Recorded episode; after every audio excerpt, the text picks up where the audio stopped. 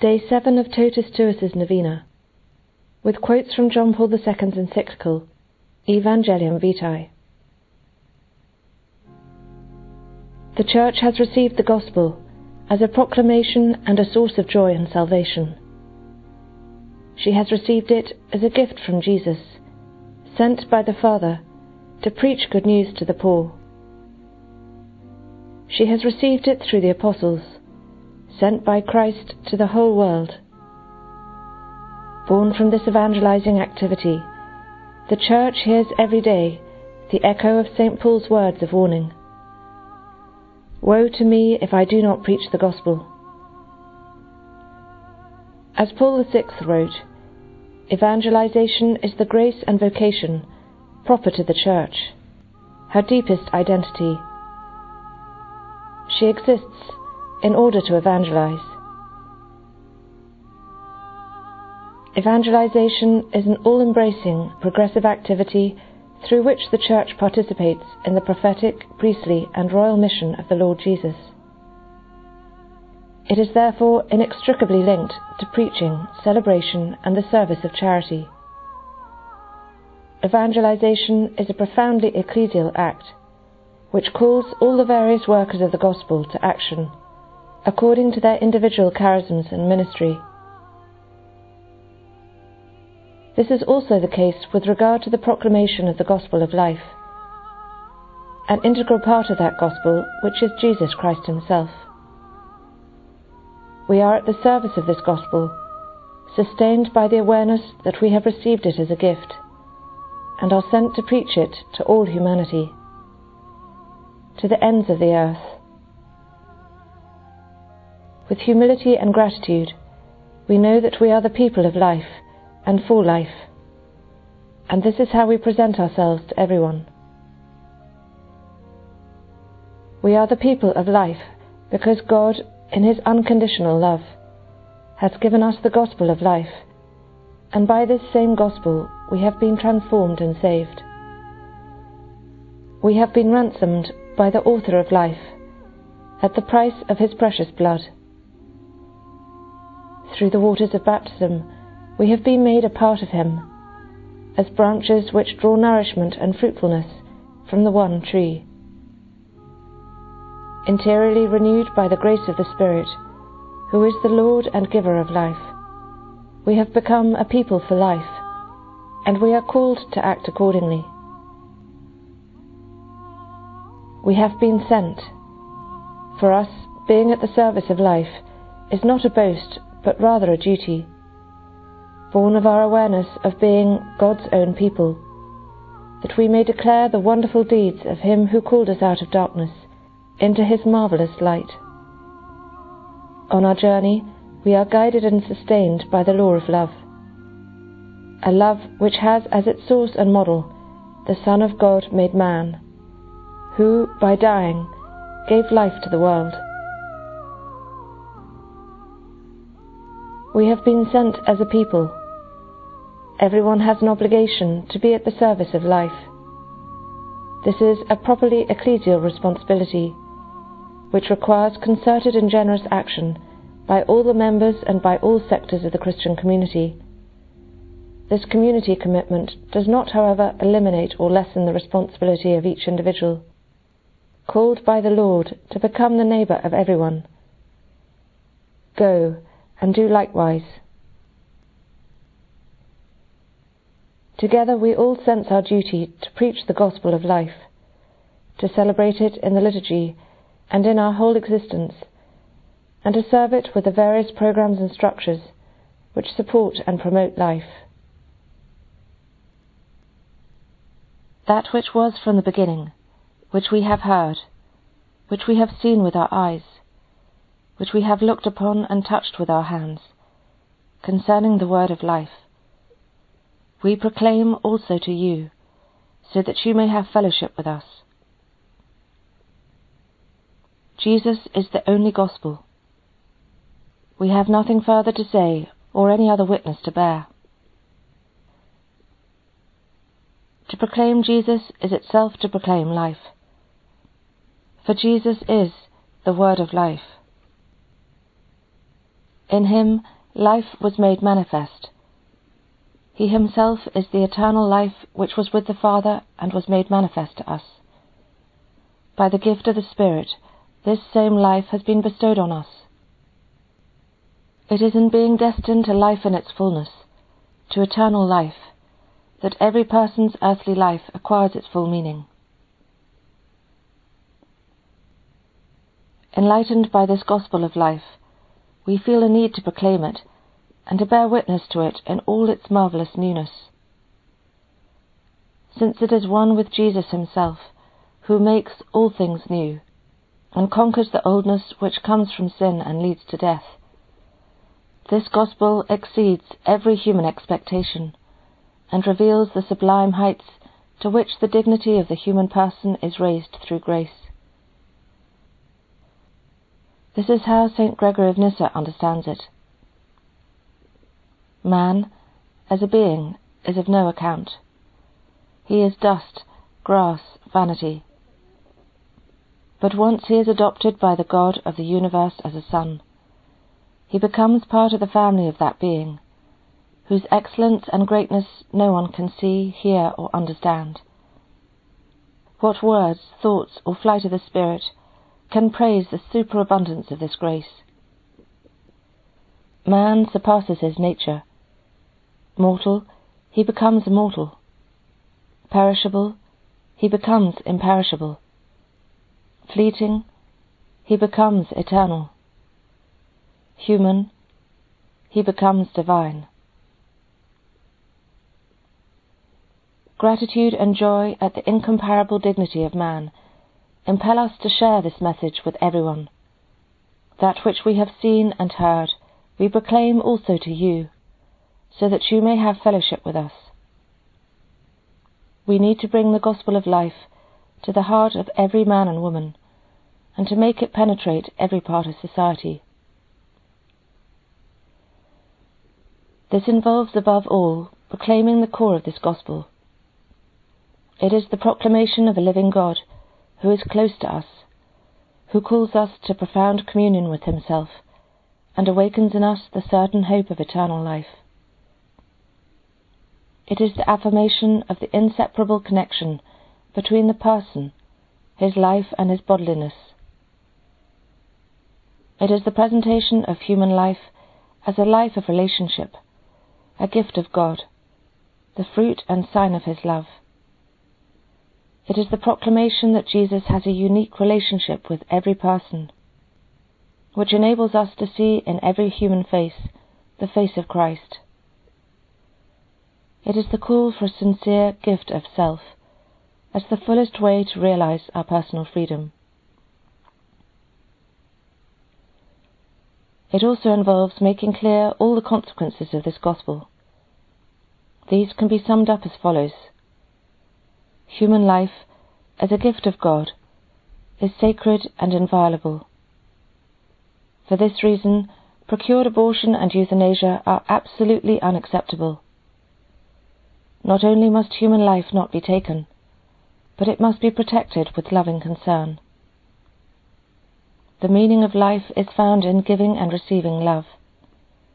And in this light, human sexuality and procreation reach their true and full significance. Love also gives meaning to suffering and death. Despite the mystery which surrounds them, they can become saving events Respect for life requires that science and technology should always be at the service of man and his integral development. Society as a whole must respect, defend, and promote the dignity of every human person, at every moment and in every condition of that person's life. To be truly a people at the service of life, we must propose these truths constantly and courageously from the very first proclamation of the Gospel, and thereafter in catechesis, in the various forms of preaching, in personal dialogue, and in all educational activity. Teachers, catechists, and theologians have the task of emphasizing the anthropological reasons upon which respect for every human life is based. In this way, by making the newness of the gospel of life shine forth, we can also help everyone discover in the light of reason and of personal experience how the Christian message fully reveals what man is and the meaning of his being and existence. We shall find important points of contact and dialogue also with non believers in our common commitment to the establishment of a new culture of life.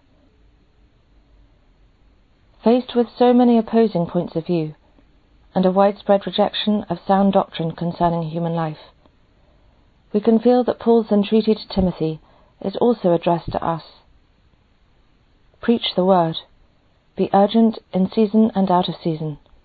Convince, rebuke, and exhort. Be unfailing in patience and in teaching. This exhortation should resound with special force in the hearts of those members of the Church who directly share, in different ways, in her mission as teacher of the truth. May it resound above all for us who are bishops. We are the first ones called to be untiring preachers of the gospel of life.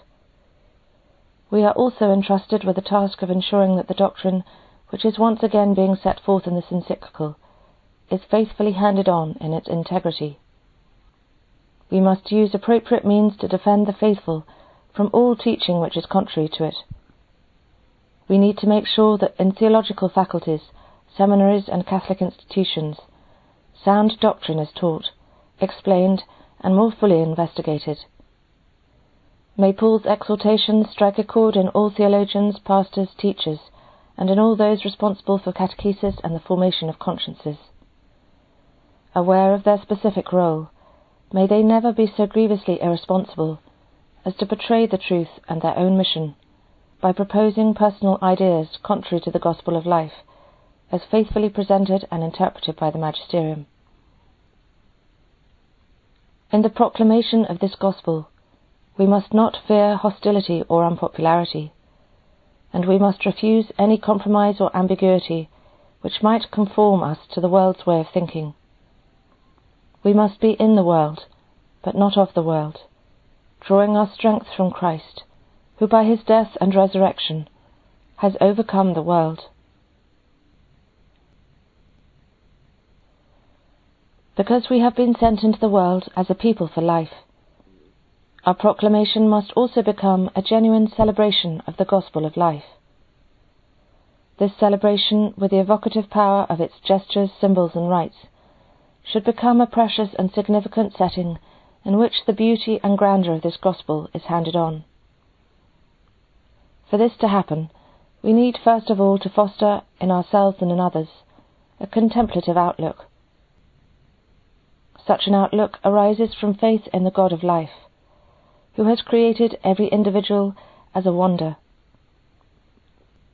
It is the outlook of those who see life in its deeper meaning, who grasp its utter gratuitousness, its beauty, and its invitation to freedom and responsibility.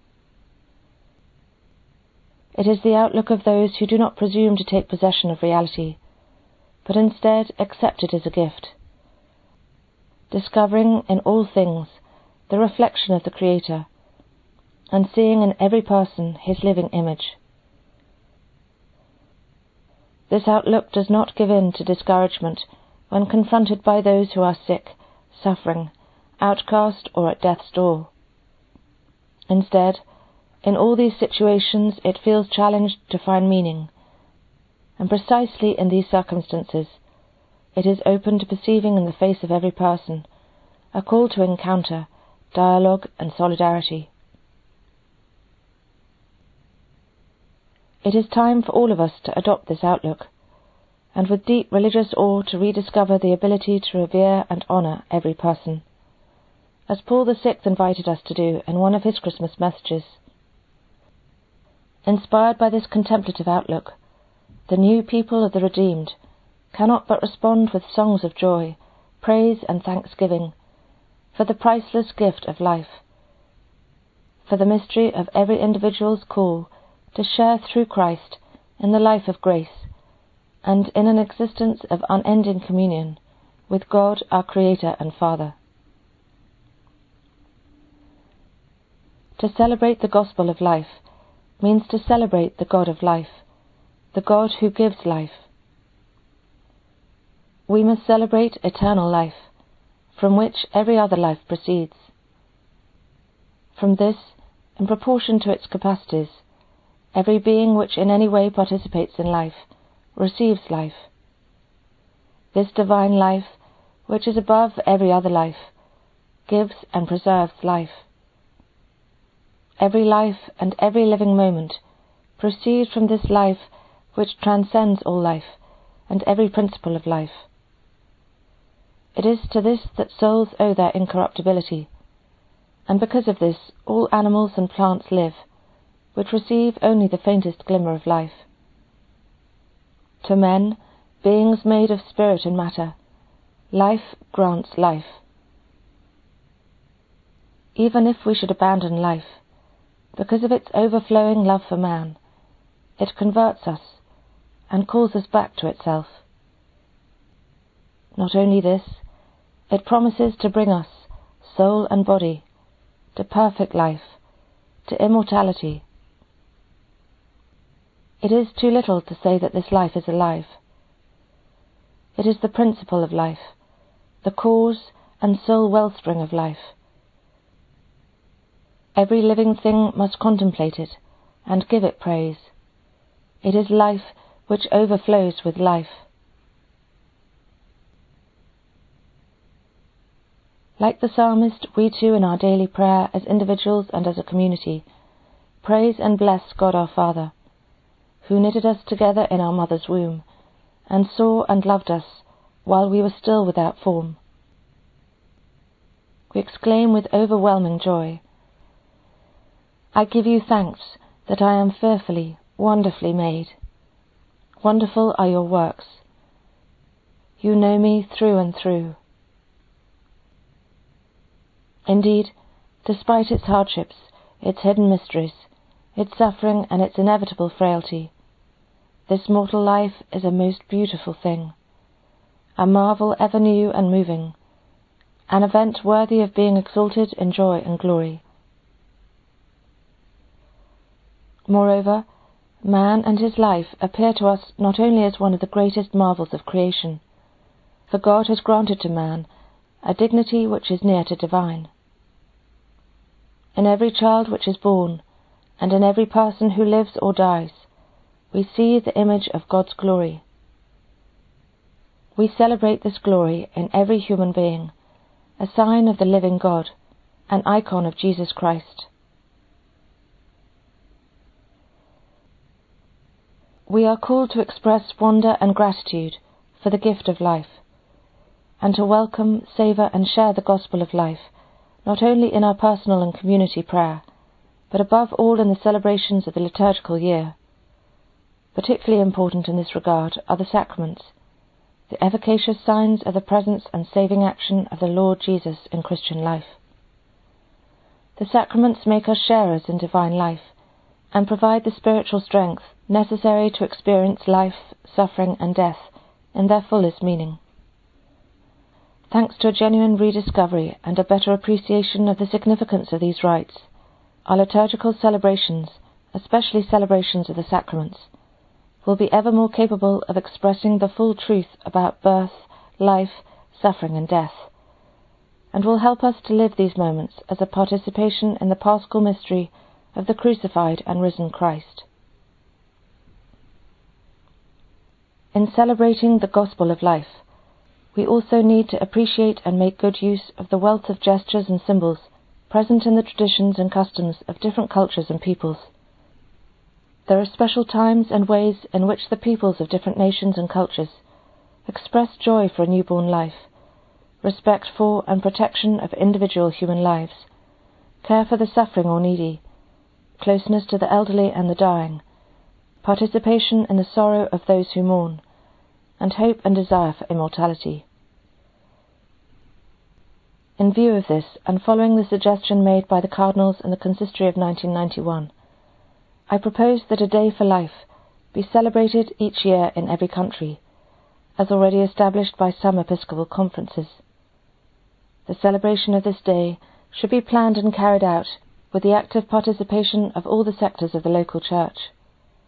Its primary purpose should be to foster in individual consciences in families, in the church, and in civil society, a recognition of the meaning and value of human life at every stage and in every condition. Particular attention should be drawn to the seriousness of abortion and euthanasia, without neglecting other aspects of life which from time to time deserve to be given careful consideration, as occasion and circumstances demand. As part of the spiritual worship acceptable to God, the gospel of life is to be celebrated above all in daily living, which should be filled with self giving love for others. In this way, our lives will become a genuine and responsible acceptance of the gift of life, and a heartfelt song of praise and gratitude to God, who has given us this gift. This is already happening in the many different acts of selfless generosity, often humble and hidden, carried out by men and women, children and adults, the young and the old, the healthy and the sick. It is in this context, so humanly rich and filled with love, that heroic actions too are born. These are the most solemn celebration of the gospel of life, for they proclaim it by the total gift of self. They are the radiant manifestation of the highest degree of love, which is to give one's life for the person loved. They are sharing in the mystery of the cross, in which Jesus reveals the value of every person, and how life attains its fullness in the sincere gift of self. Over and above such outstanding moments, there is an everyday heroism, made up of gestures of sharing, big or small, which build up an authentic culture of life. A particularly praiseworthy example of such gestures is the donation of organs, performed in an ethically acceptable manner, with a view to offering a chance of health and even of life itself to the sick who sometimes have no other hope. Part of this daily heroism is also the silent but effective and eloquent witness of all those brave mothers who devote themselves to their own family without reserve, who suffer in giving birth to their children, and who are ready to make any effort to face any sacrifice in order to pass on to them the best of themselves. In living out their mission, these heroic women do not always find the support in the world around them. On the contrary, the cultural models frequently promoted and broadcast by the media do not encourage motherhood. In the name of progress and modernity, the values of fidelity, chastity, sacrifice, to which a host of Christian wives and mothers have borne and continue to bear outstanding witness, are presented as obsolete. We thank you, heroic mothers, for your invincible love. We thank you for your intrepid trust in God and in His love. We thank you for the sacrifice of your life.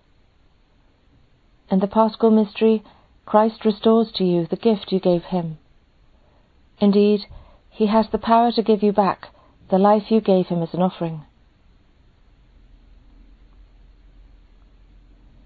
By virtue of our sharing in Christ's royal mission, our support and promotion of human life must be accomplished through the service of charity, which finds expression in personal witness, various forms of volunteer work, social activity, and political commitment. This is a particularly pressing need at the present time, when the culture of death so forcefully opposes the culture of life, and often seems to have the upper hand. But even before that, it is a need which springs from faith working through love. As the letter of James admonishes us, What does it profit, my brethren, if a man says he has faith, but has not works? Can his faith save him? If a brother or sister is ill clad and in lack of daily food, and one of you says to them, Go in peace, be warmed and filled, without giving them the things needed for their body. What does it profit? So faith by itself, if it has no works, is dead. In our service of charity, we must be inspired and distinguished by a specific attitude. We must care for the other as a person for whom God has made us responsible. As disciples of Jesus, We are called to become neighbours to everyone, and to show special favour to those who are poorest, most alone, and most in need. In helping the hungry, the thirsty, the foreigner, the naked, the sick, the imprisoned, as well as the child in the womb and the old person who is suffering or near death, we have the opportunity to serve Jesus. He himself said, As you did it to one of the least of these my brethren, you did it to me. Hence, we cannot but feel called to account and judged by the ever relevant words of St. John Chrysostom. Do you wish to honour the body of Christ? Do not neglect it when you find it naked. Do not do it homage here in the church with silk fabrics, only to neglect it outside, where it suffers cold and nakedness. Where life is involved, the service of charity must be profoundly consistent. It cannot tolerate bias and discrimination, for human life is sacred and inviolable at every stage and in every situation. It is an indivisible good. We need then to show care for all life and for the life of everyone. Indeed, at an even deeper level, we need to go to the very roots of life and love. It is this deep love for every man and woman which has given rise down the centuries to an outstanding history of charity, a history which has brought into being in the Church and society many forms of service to life which evoke admiration from all unbiased observers. Every Christian community, with a renewed sense of responsibility, must continue to write this history through various kinds of pastoral and social activity. To this end, appropriate and effective programs of support for new life must be implemented, with special closeness to mothers who, even without the help of the fathers, are not afraid to bring their children into the world and to raise them. Similar care must be shown for the life of the marginalized or suffering, especially in its final phases. All of this involves a patient and fearless work of education aimed at encouraging one and all to bear each other's burdens. It requires a continuous promotion of vocations to service, particularly among the young. It involves the implementation of long term practical projects and initiatives inspired by the Gospel. Many are the means towards this end, which need to be developed with skill and serious commitment. At this first stage of life, centres for natural methods of regulating fertility should be promoted as a valuable help to responsible parenthood, in which all individuals, and in the first place the child, are recognized and respected in their own right, and where every decision is guided by the ideal of the sincere gift of self. Marriage and family counseling agencies, by their specific work of guidance and prevention, carried out in accordance with an anthropology consistent with the Christian vision of the person, of the couple, and of sexuality, also offer valuable help in rediscovering the meaning of love and life and in supporting and accompanying every family in its mission as the sanctuary of life. Newborn life is also served by centres of assistance and homes or centres where new life receives a welcome. Thanks to the work of such centres, many unmarried mothers and couples in difficulty discover new hope and find assistance and support in overcoming hardship and the fear of accepting a newly conceived life or life which has just come into the world. When life is challenged by the conditions of hardship, maladjustment, sickness, or rejection, other programs, such as communities for treating drug addiction, residential communities for minors or the mentally ill, care and relief centres for AIDS patients, associations for solidarity, especially towards the disabled, are eloquent expressions of what charity is able to devise in order to give everyone new reasons for hope and practical possibilities for life.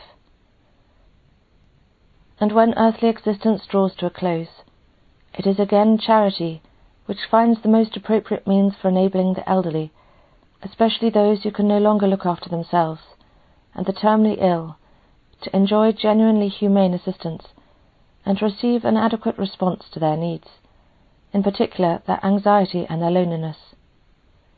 In these cases, the role of families is indispensable. Yet families can receive much help from social welfare agencies, and if necessary, from recourse to palliative care, taking advantage of suitable medical and social services available in public institutions or in the home. In particular, the role of hospitals, clinics, and convalescent homes needs to be reconsidered. These should not merely be institutions where care is provided for the sick or the dying.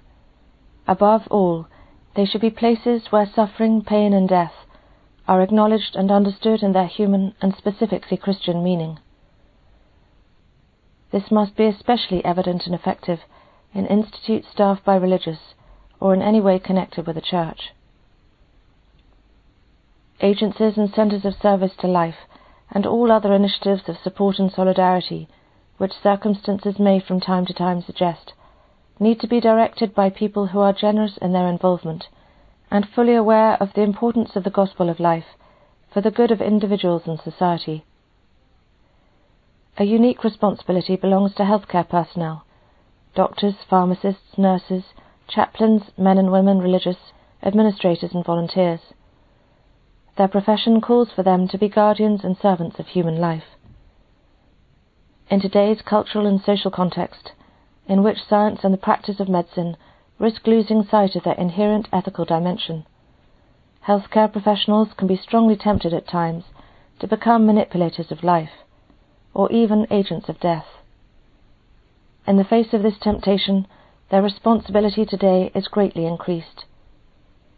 Its deepest inspiration and strongest support lie in the intrinsic and undeniable ethical dimension of the healthcare profession, something already recognized by the ancient and still relevant Hippocratic Oath, which requires every doctor to commit himself to absolute respect for human life and its sacredness. Absolute respect for every innocent human life also requires the exercise of conscientious objection in relation to procured abortion and euthanasia. Causing death can never be considered a form of medical treatment, even when the intention is solely to comply with the patient's request.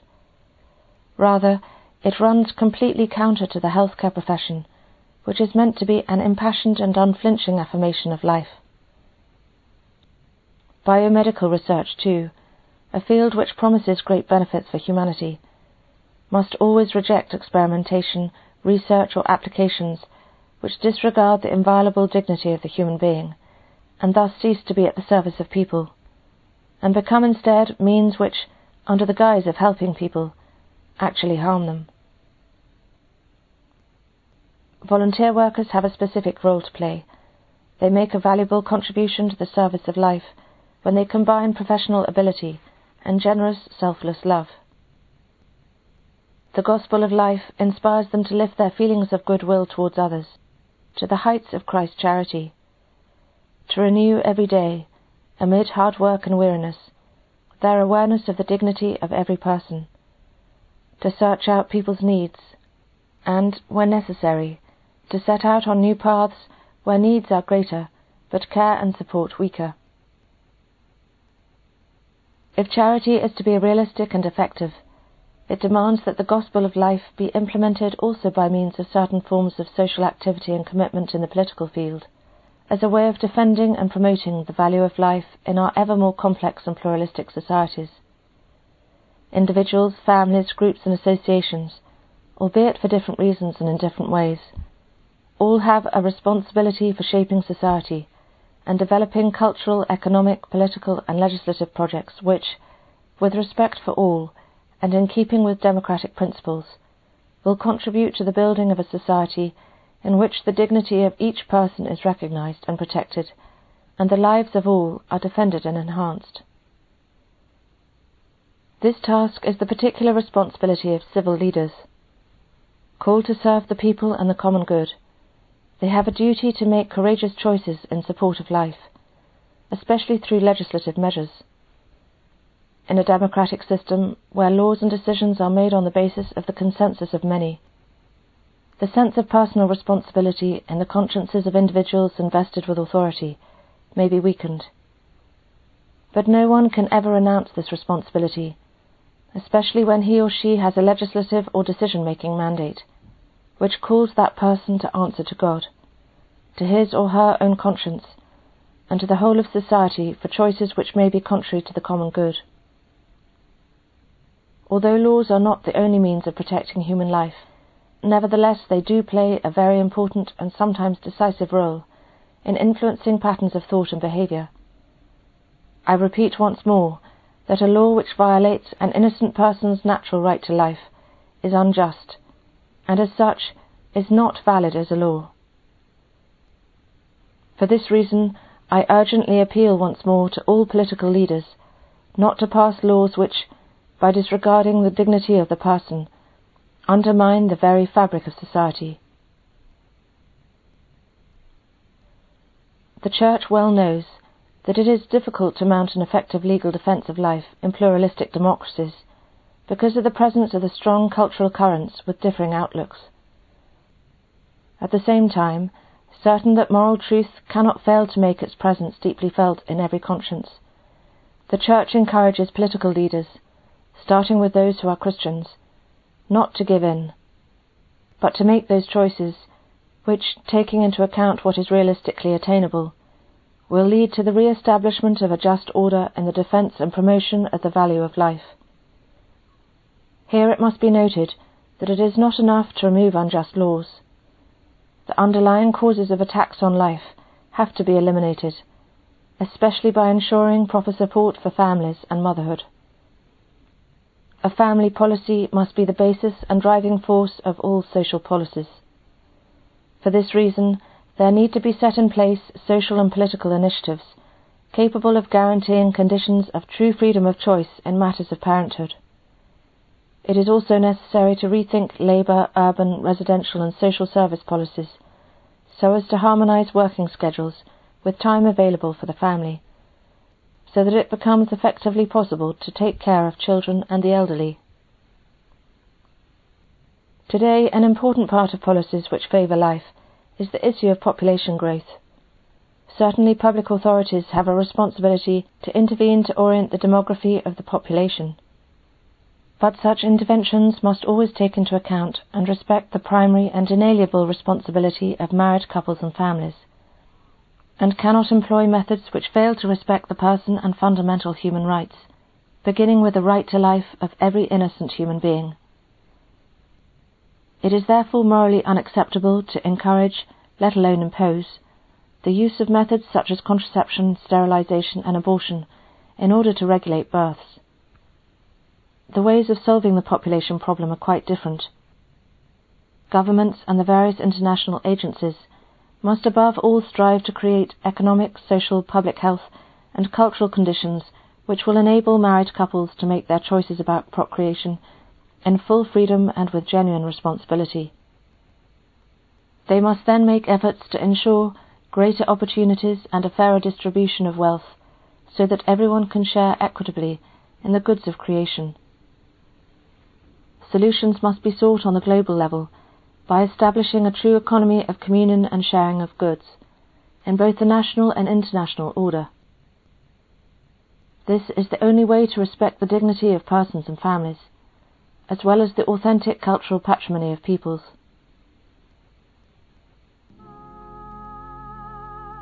Service of the gospel of life is thus an immense and complex task.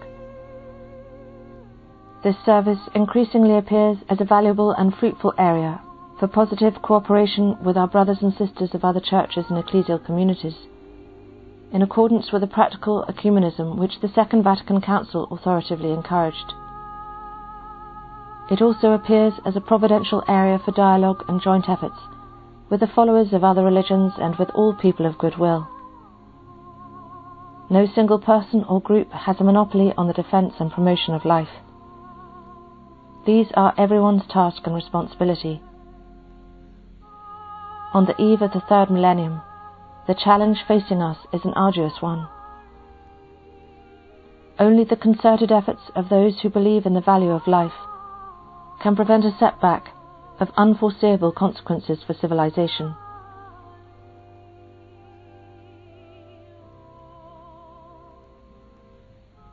Let us pray.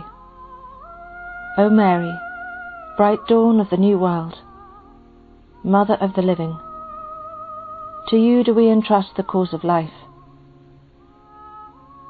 Look down, O Mother, upon the vast numbers of babies not allowed to be born, of the poor whose lives are made difficult, of men and women who are victims of brutal violence, of the elderly and the sick killed by indifference or out of misguided mercy. Grant that all who believe in your Son may proclaim the gospel of life with honesty and love to the people of our time obtain for them the grace to accept that gospel as a gift ever new, the joy of celebrating it with gratitude throughout their lives, and the courage to bear witness to it resolutely, in order to build, together with all people of good will, the civilization of truth and love, to the praise and glory of God, the Creator and Lover of life.